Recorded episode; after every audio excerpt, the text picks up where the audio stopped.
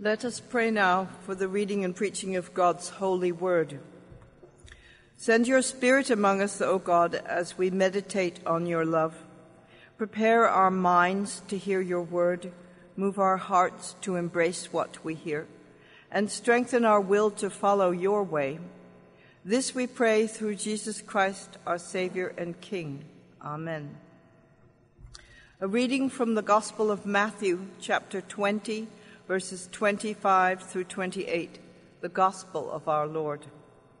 But Jesus called them to him and said, You know that the rulers of the Gentiles lord it over them, and their great ones exercise authority over them.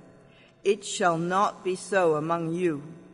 But whoever would be great among you must be your servant, and whoever would be first among you must be your slave even as the Son of Man came not to be served, but to serve, and to give his life as a ransom for many. This is the gospel of the Lord.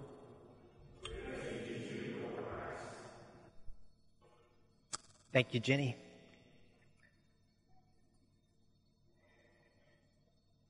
Ben Carpenter was taken for a ride. It was 3:30 p.m. on June 6th of 2007 when the 21-year-old man with muscular dystrophy uh, was driving his electric wheelchair down the sidewalk in Paw Michigan. And as he approached the street crossing at the corner of Red Arrow Highway and Hazen Street, a semi, a big 18-wheeler truck, pulled up right and right by him at the stoplight. And Ben had the arrow, so he began to cross the street from north to south in his wheelchair just a few feet in front of the semi. But when the light turned green, the semi didn't see Ben and his wheelchair in front, and so the semi just gunned it and pinned Ben and his wheelchair to the front of his truck. The wheelchair spun around. The handles got stuck in the grill. And as the semi began driving faster and faster, bystanders started shouting. People were waving at him. What, look what's going on. Understand what's happening here. Uh, at one point, two police officers who were off duty saw what was happening, but at that point, the semi was traveling 50 miles per hour with Ben pinned to the front of the truck, totally oblivious to the effect that his choices were having on this young man, on his life and his future, whether he would even survive. And finally, after a number of minutes, the semi slowed down and pulled into a trucking center, and we have a picture of Ben Carpenter. Can we get that slide here? Pinned to the front, he was taken for a ride. Friends, this is what some of you experience every day in your marriage. this is what some of you have experienced in your churches.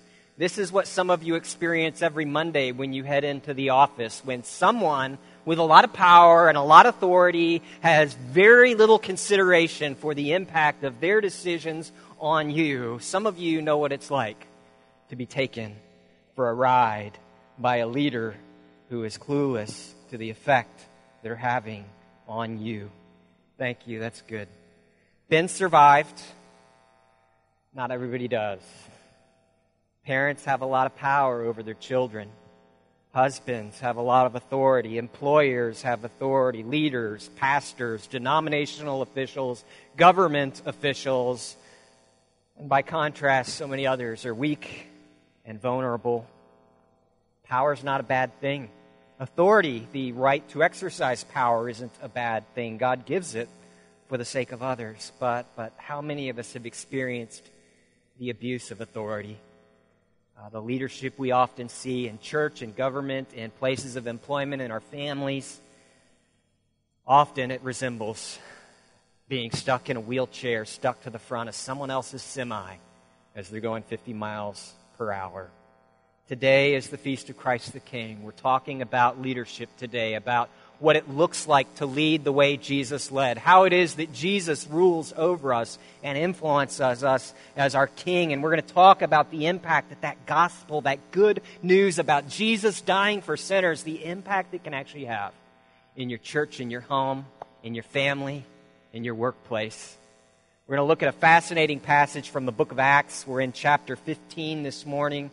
It's uh, fascinating because there's this debate in the early church um, among these early Jewish believers when non Jews, Gentiles, start becoming Christians and they're baptized. Then the question is do they then have to become Jews like everybody else? Do they have to be circumcised? Do they have to obey the law of Moses uh, found in Exodus and Leviticus and Deuteronomy and all of those commands that were given to the Jewish people? And we're not actually going to talk about the decision that was made.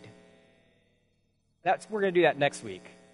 This week, we're going to talk about the process that was used to come to the decision that we're going to talk about next week because it's fascinating. It is absolutely not the way people in this world make decisions. People with authority, people with expertise, people who know their stuff. So, this is Acts chapter 15. We're just looking at the first six verses. You can read ahead or wait till next week to find out what happens, but we're just looking at the process. This is the Word of God. Acts 15, beginning in verse 1. Some men came down from Judea to Antioch, and they were teaching the brothers, that's the Christians, unless you are circumcised according to the custom taught by Moses, you cannot be saved.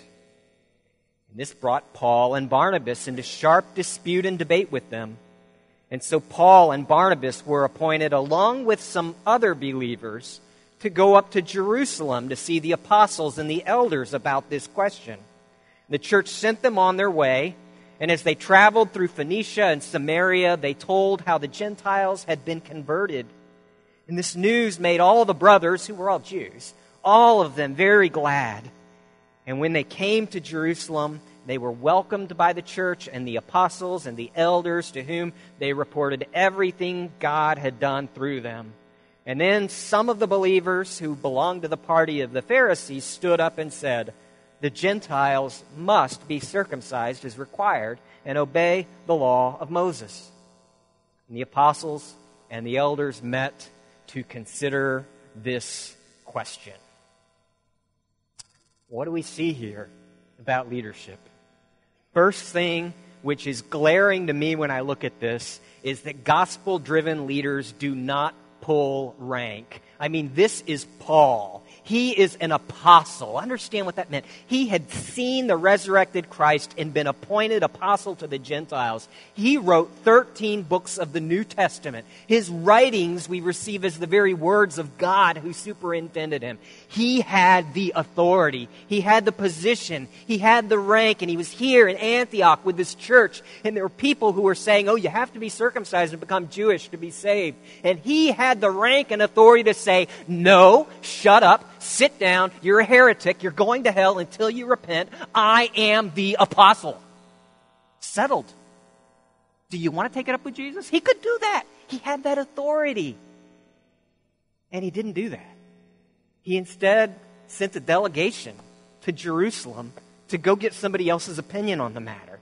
He could have pulled rank, but he didn't. Even Jesus said the Son of Man didn't come to be served, but to serve and give his life as a ransom for others. He's following in Jesus' footsteps. In Philippians 2, the same Paul would, would tell us to think like Jesus Christ, Christ Jesus, who, though he was in form God himself, he was the nature and essence of God. Yet he didn't consider equality with God something to be grasped onto, but he emptied himself and became in the form of a servant, and even going to the point of death. How does this speak into leadership, into marriage, into the workplace, into parenting? When you understand that gospel leaders don't pull rank, they instead seek simply to serve. One parent tells the story of Bobby. Bobby staring across the room at her, his arms folded in defiance. He had just smashed his sister's speckled white Hatchimal, and there were pieces all over the ground the inconsolable wailing coming out of his sister's lungs had already blown out one candle on her birthday cake. And so mom steps in to offer empathy to the sister while dad walks Bobby down the hallway to the woodshed to his bedroom and sits him down and he says, Bobby, you're always going to be my son and I love you. But what you just did was really cruel and heartless and really hurt your sister. I think you need to ask her forgiveness and then save up your allowance because you're going to have to buy her a new Hatchimal. And you know how this is going to go down. Some of you have been this. I've read books about this, but this is for some of you is your daily life. He's going to say no, and dad's going to insist, and Bobby's going to demand why, and dad's going to get angry and say, because I said so, and Bobby's defiance is going to escalate further, and then dad's going to pull rank and say, because I'm your father and I say so. And it certainly looks like that's the game plan here.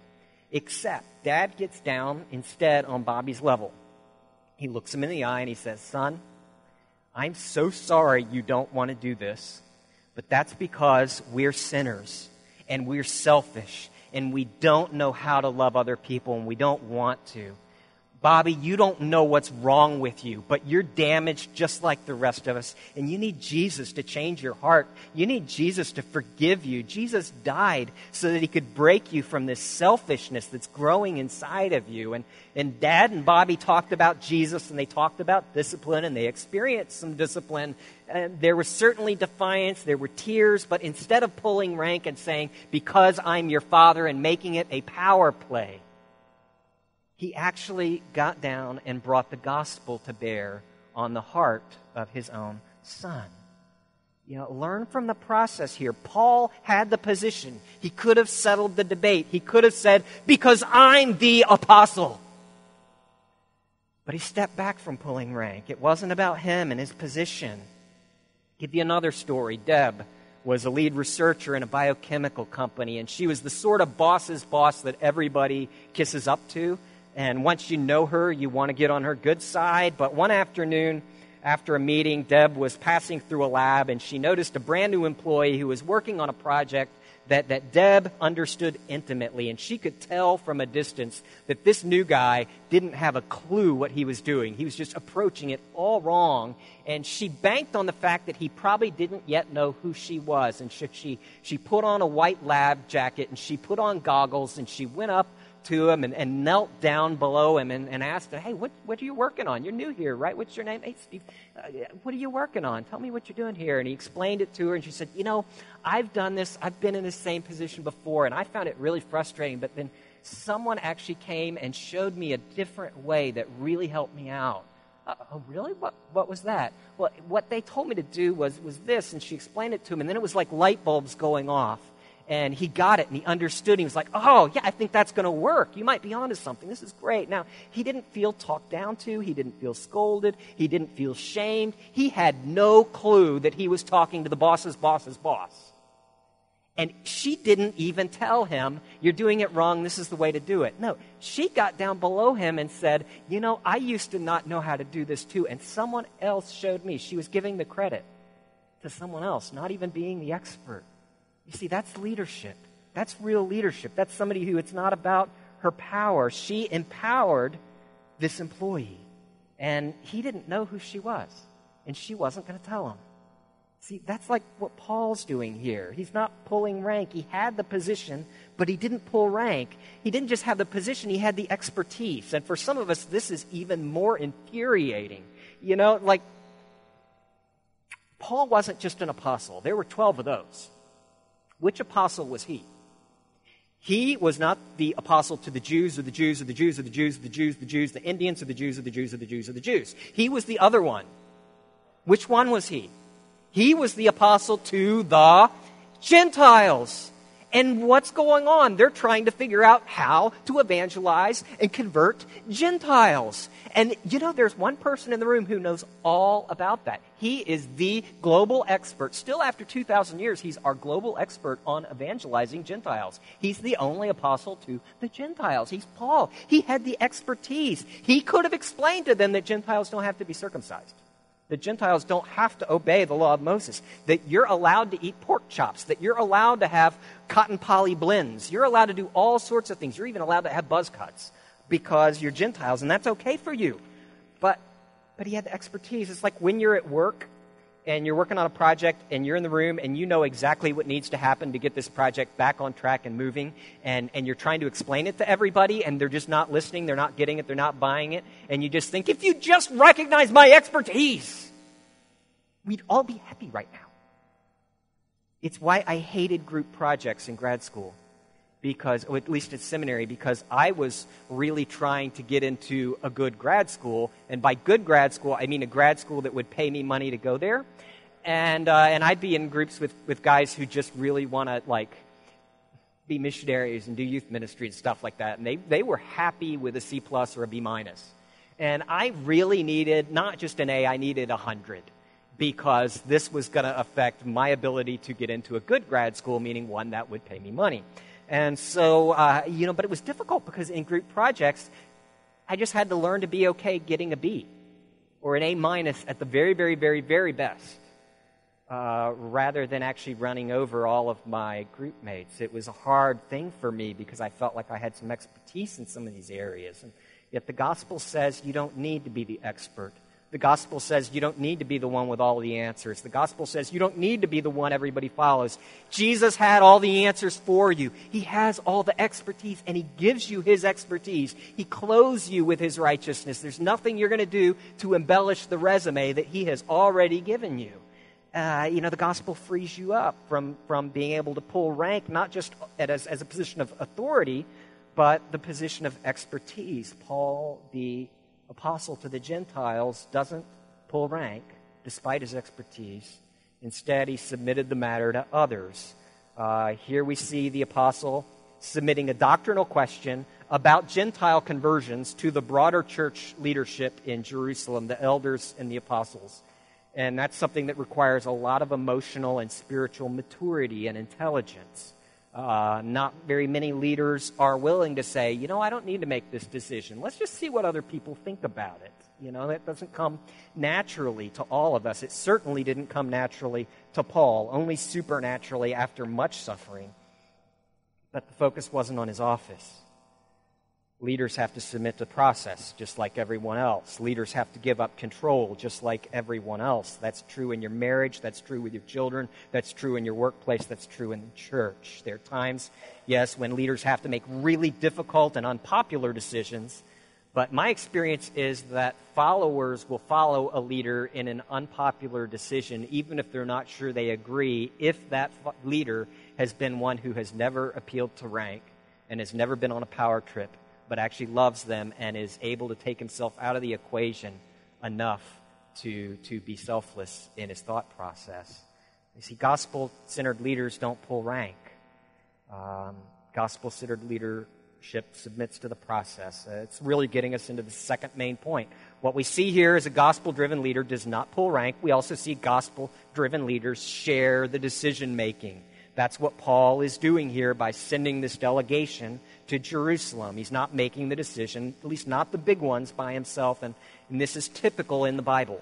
Uh, even in the Old Testament, in Deuteronomy chapter 1, remember they were trying to figure out leaders for the various tribes of Israel. And Moses said to the, the Jews, Why don't each of you tribes just choose your own leader, and I will then appoint him to that position?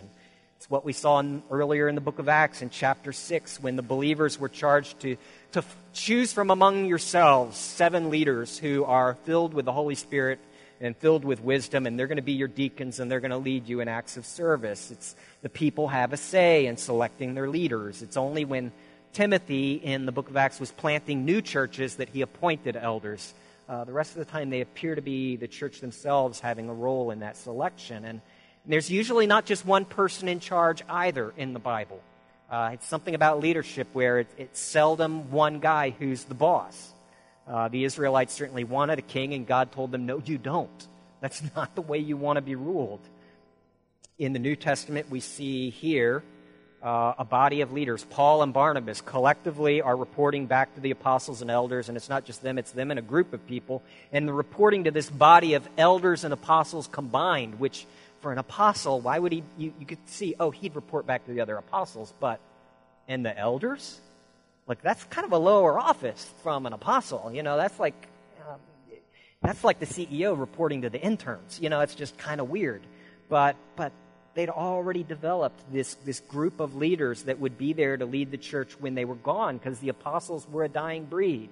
They had witnessed the resurrected Jesus, and there were fewer and fewer of those. But, but always in the Bible, it's always collective leadership. Uh, uh, Paul instructs Timothy to appoint elders, plural, in each church. We see plural elders in each church in Acts 11 and Acts 14, here in Jerusalem in chapter 15, and then again in chapter 20. Uh, you know, and, and and they seem to all be sort of at the same level. You know, words that later in church history became bishop and priest, episkopos and, and, and presbyteros, overseer and elder in the New Testament. You know, they're used interchangeably in the New Testament. Paul, when he addresses the Ephesian elders, he calls them shepherds and he calls them overseers or, or episcopoi, and he calls them uh, uh, uh, uh, presbyters or elders because elder and bishop and shepherd and pastor were all used interchangeably. It's, it's what uh, the Didache in the first century, that earliest extra biblical document about church government,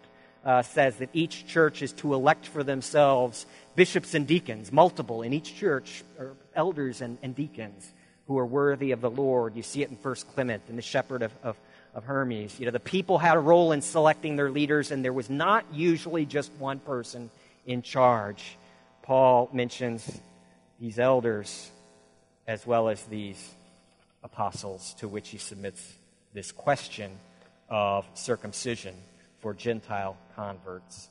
Um, fascinating. 300 years later, uh, St. Jerome commented on how frustrated he was that in his day bishops were starting to think of themselves as superior to elders when they had always biblically been the same thing. Uh, you know, Jerome's viewpoint already by the fourth, fifth century was becoming the minority report. And my point isn't that bishops are bad. There's pragmatic value, there was historical precedent. We don't follow that model here for reasons because what we see in the Bible is a shared leadership model. There's never a boss man who's boss over a church and we see group decision making. Notice, you know, they're, they're submitting this question to a group. Uh, it's something we see repeatedly in the first chapter of Acts when the apostles collectively, jointly decided on a replacement apostle after Judas had died. Acts chapter 6, believers choosing their deacons. 2 Corinthians 8, the church is jointly appointing a missionary. Acts 11, the council of elders and apostles in Jerusalem decided collectively to send Barnabas and Paul to Antioch on a mission trip. This plurality of decision makers, whether it's a group of apostles or a group of believers or a group of elders or a group of churches, uh, it's what we see in the New Testament so much. So, why is that?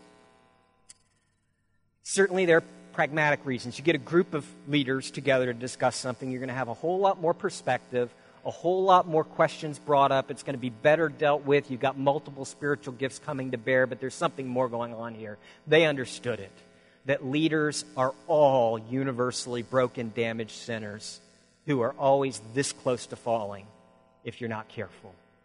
We're talking about the Apostle Paul here.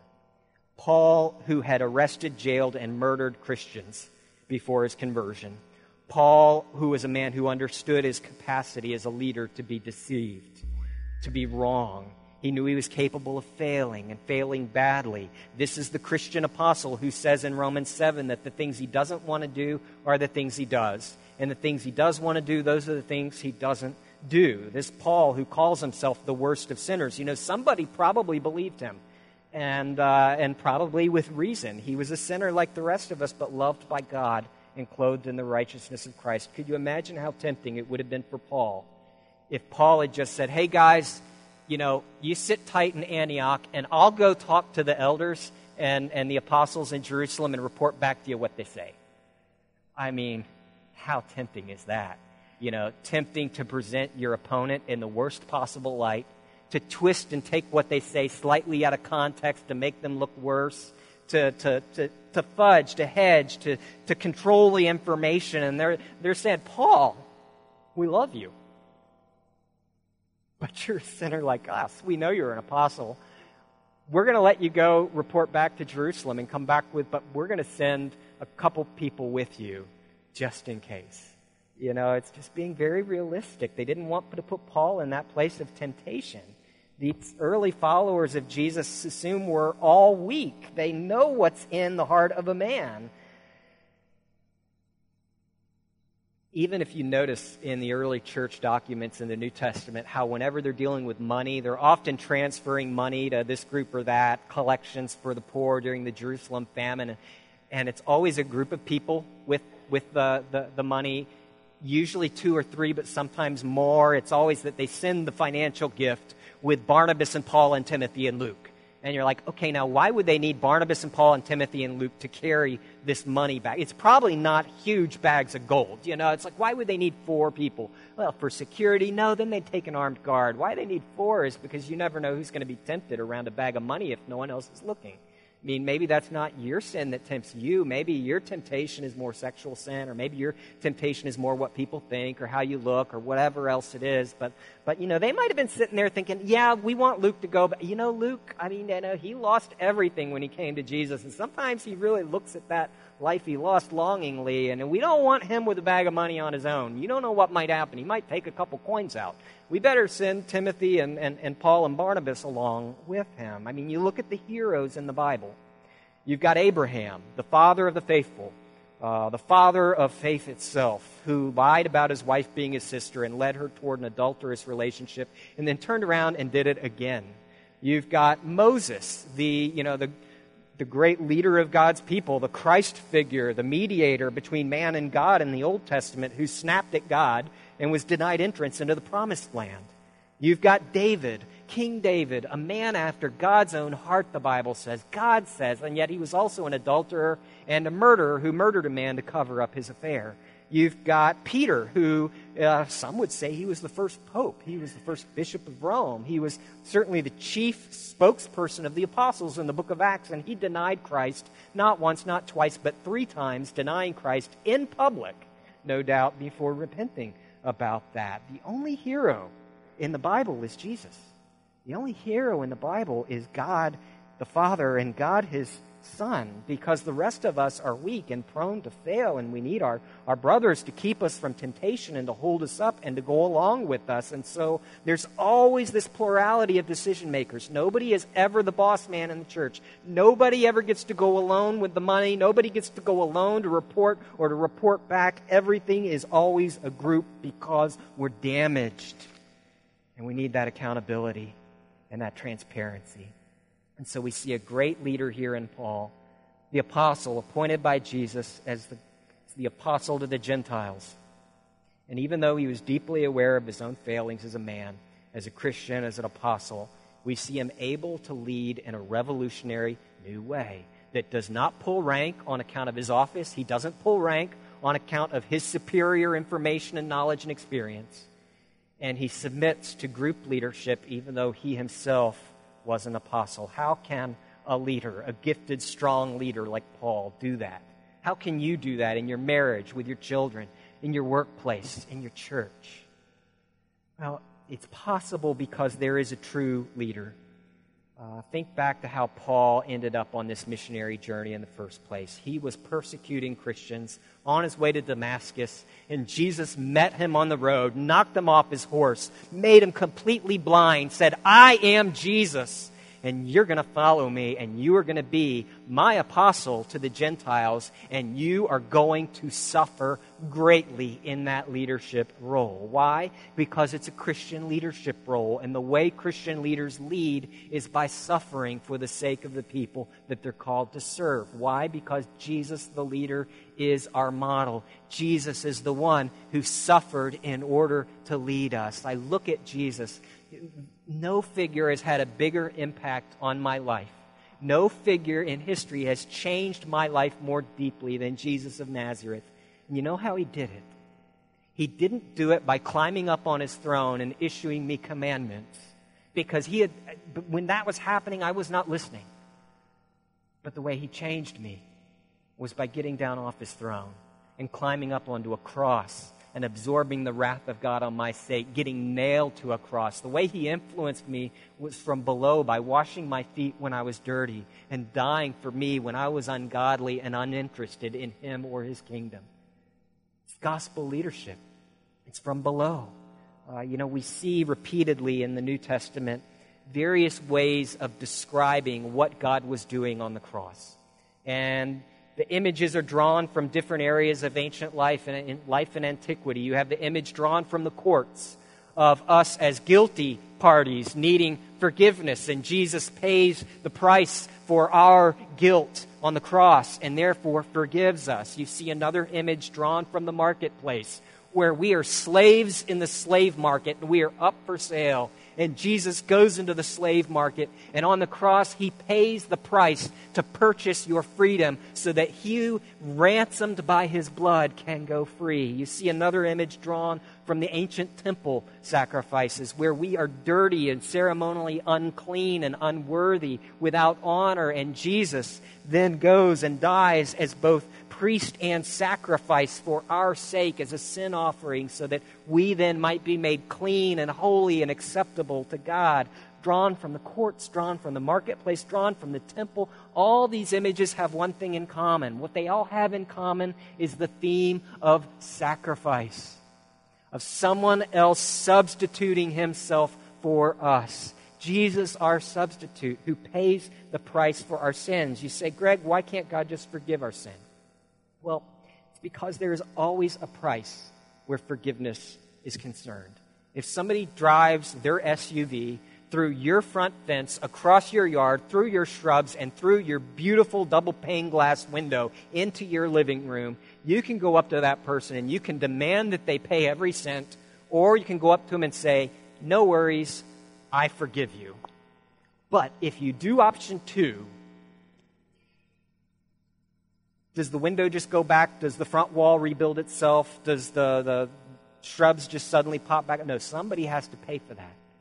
And once you forgive them, you're going to have to pay the price of that forgiveness. If you forgive them, you're going to have to pay for the new window and the new wall. You're going to have to pay for the new sod and the new shrubs. You're going to have to pay to rebuild the fence. That's what Jesus is doing on the cross. He is paying the price for your sin in the financial crisis of a decade ago.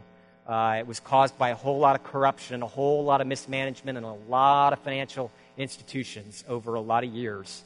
And, uh, and ultimately, what happened is, you know, these institutions, I think Bank of America itself owed $17 billion.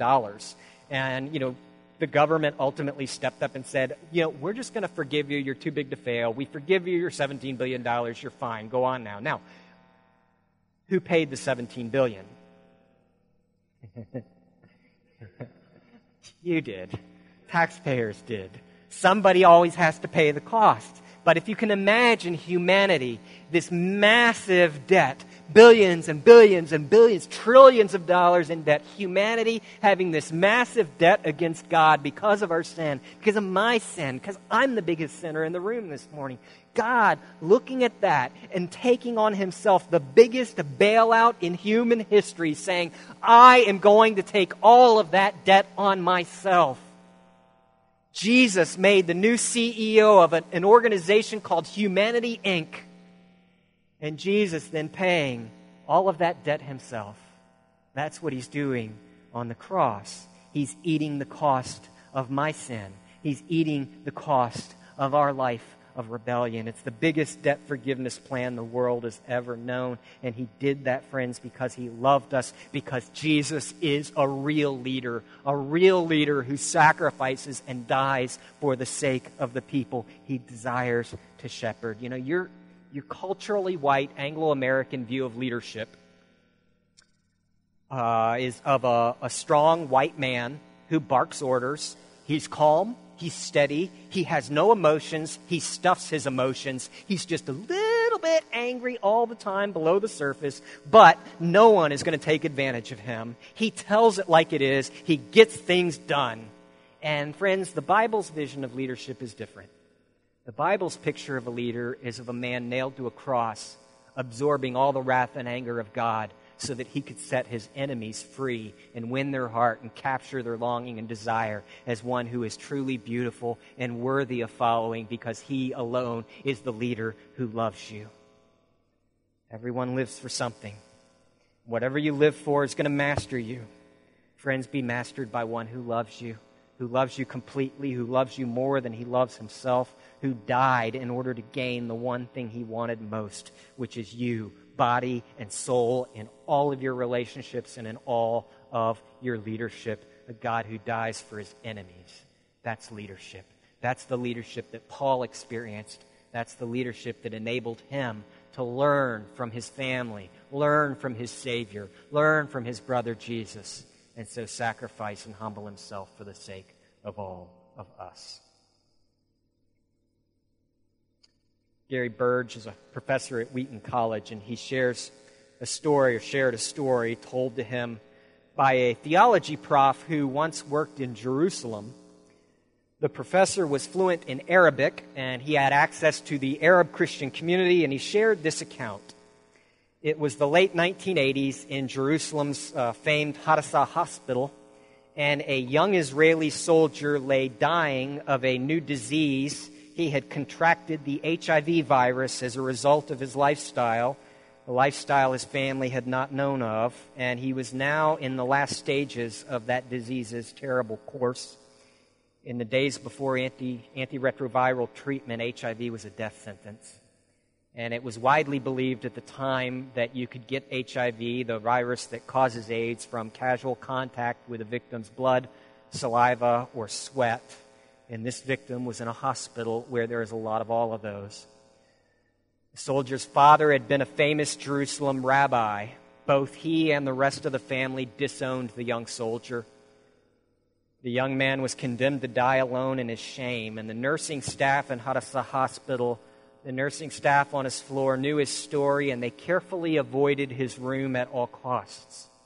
Yes, there was a fear of catching his disease. Bodily fluids might be anywhere in a hospital, but these were medical professionals. They dealt with infectious diseases all the time. No, there was something more going on because this young man had a stigma from his shameful lifestyle, his terrible sin, the shameful disease that God had brought down on him. And his father, the chief rabbi, had abandoned him and forsaken, strucken out his name.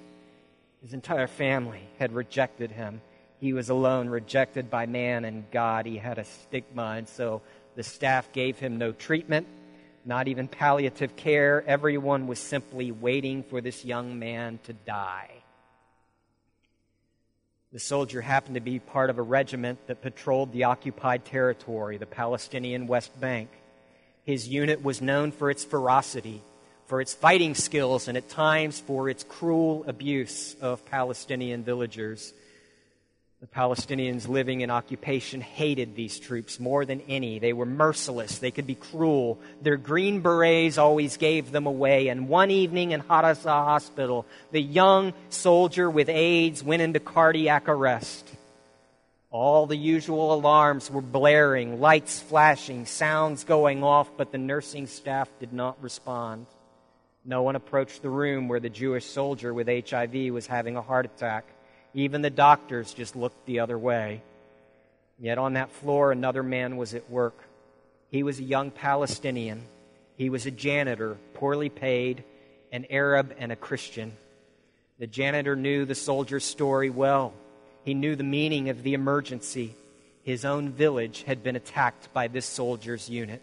The rocks the villagers had thrown had been met with live Israeli gunfire by tanks and then by Israeli bulldozers that destroyed the people's houses and their livelihoods. And as this Palestinian Christian Arab janitor heard the alarm, he looked up one corridor and then he looked down another. He witnessed the neglect. Everybody was looking the other way. Everybody was pretending like it wasn't happening. He looked around for anyone who would help this enemy soldier, and everyone turned away. And as he walked toward the room and he peered at the young man dying inside, his heart was filled with compassion for this enemy soldier. And so he dropped his broom and put his mop aside and he walked into the room. He looked around. He got up on the bed. He cupped his fists together and began administering CPR to the young Israeli AIDS victim. He tried to give him mouth to mouth, anything that might restore his life. He didn't know whether this meant that he might get the disease himself. He was driven by the compassion for a fellow sinner and the compassion for his enemy. It was a remarkable scene. Because while those who should have been stepping up stood on the sidelines, an Arab, a poor Palestinian, a lowly janitor, a victim of this soldier's unit's violence, risked his own job and his own safety, perhaps in his own mind, his very life, in order to try to save his enemy. Friends, that's leadership, and that is what Jesus did for you.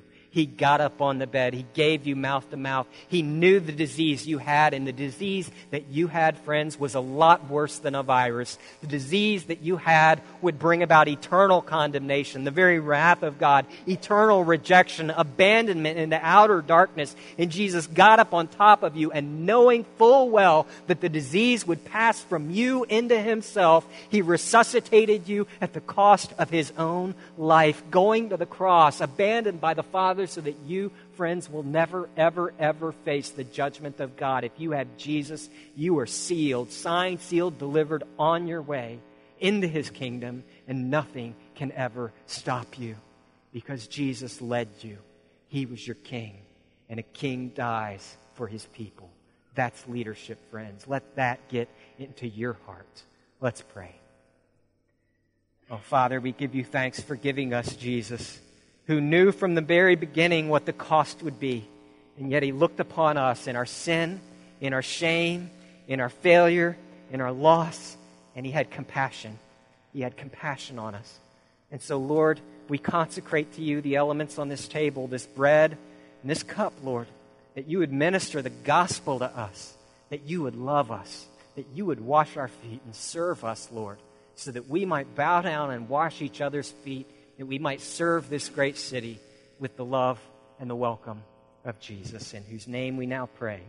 Amen.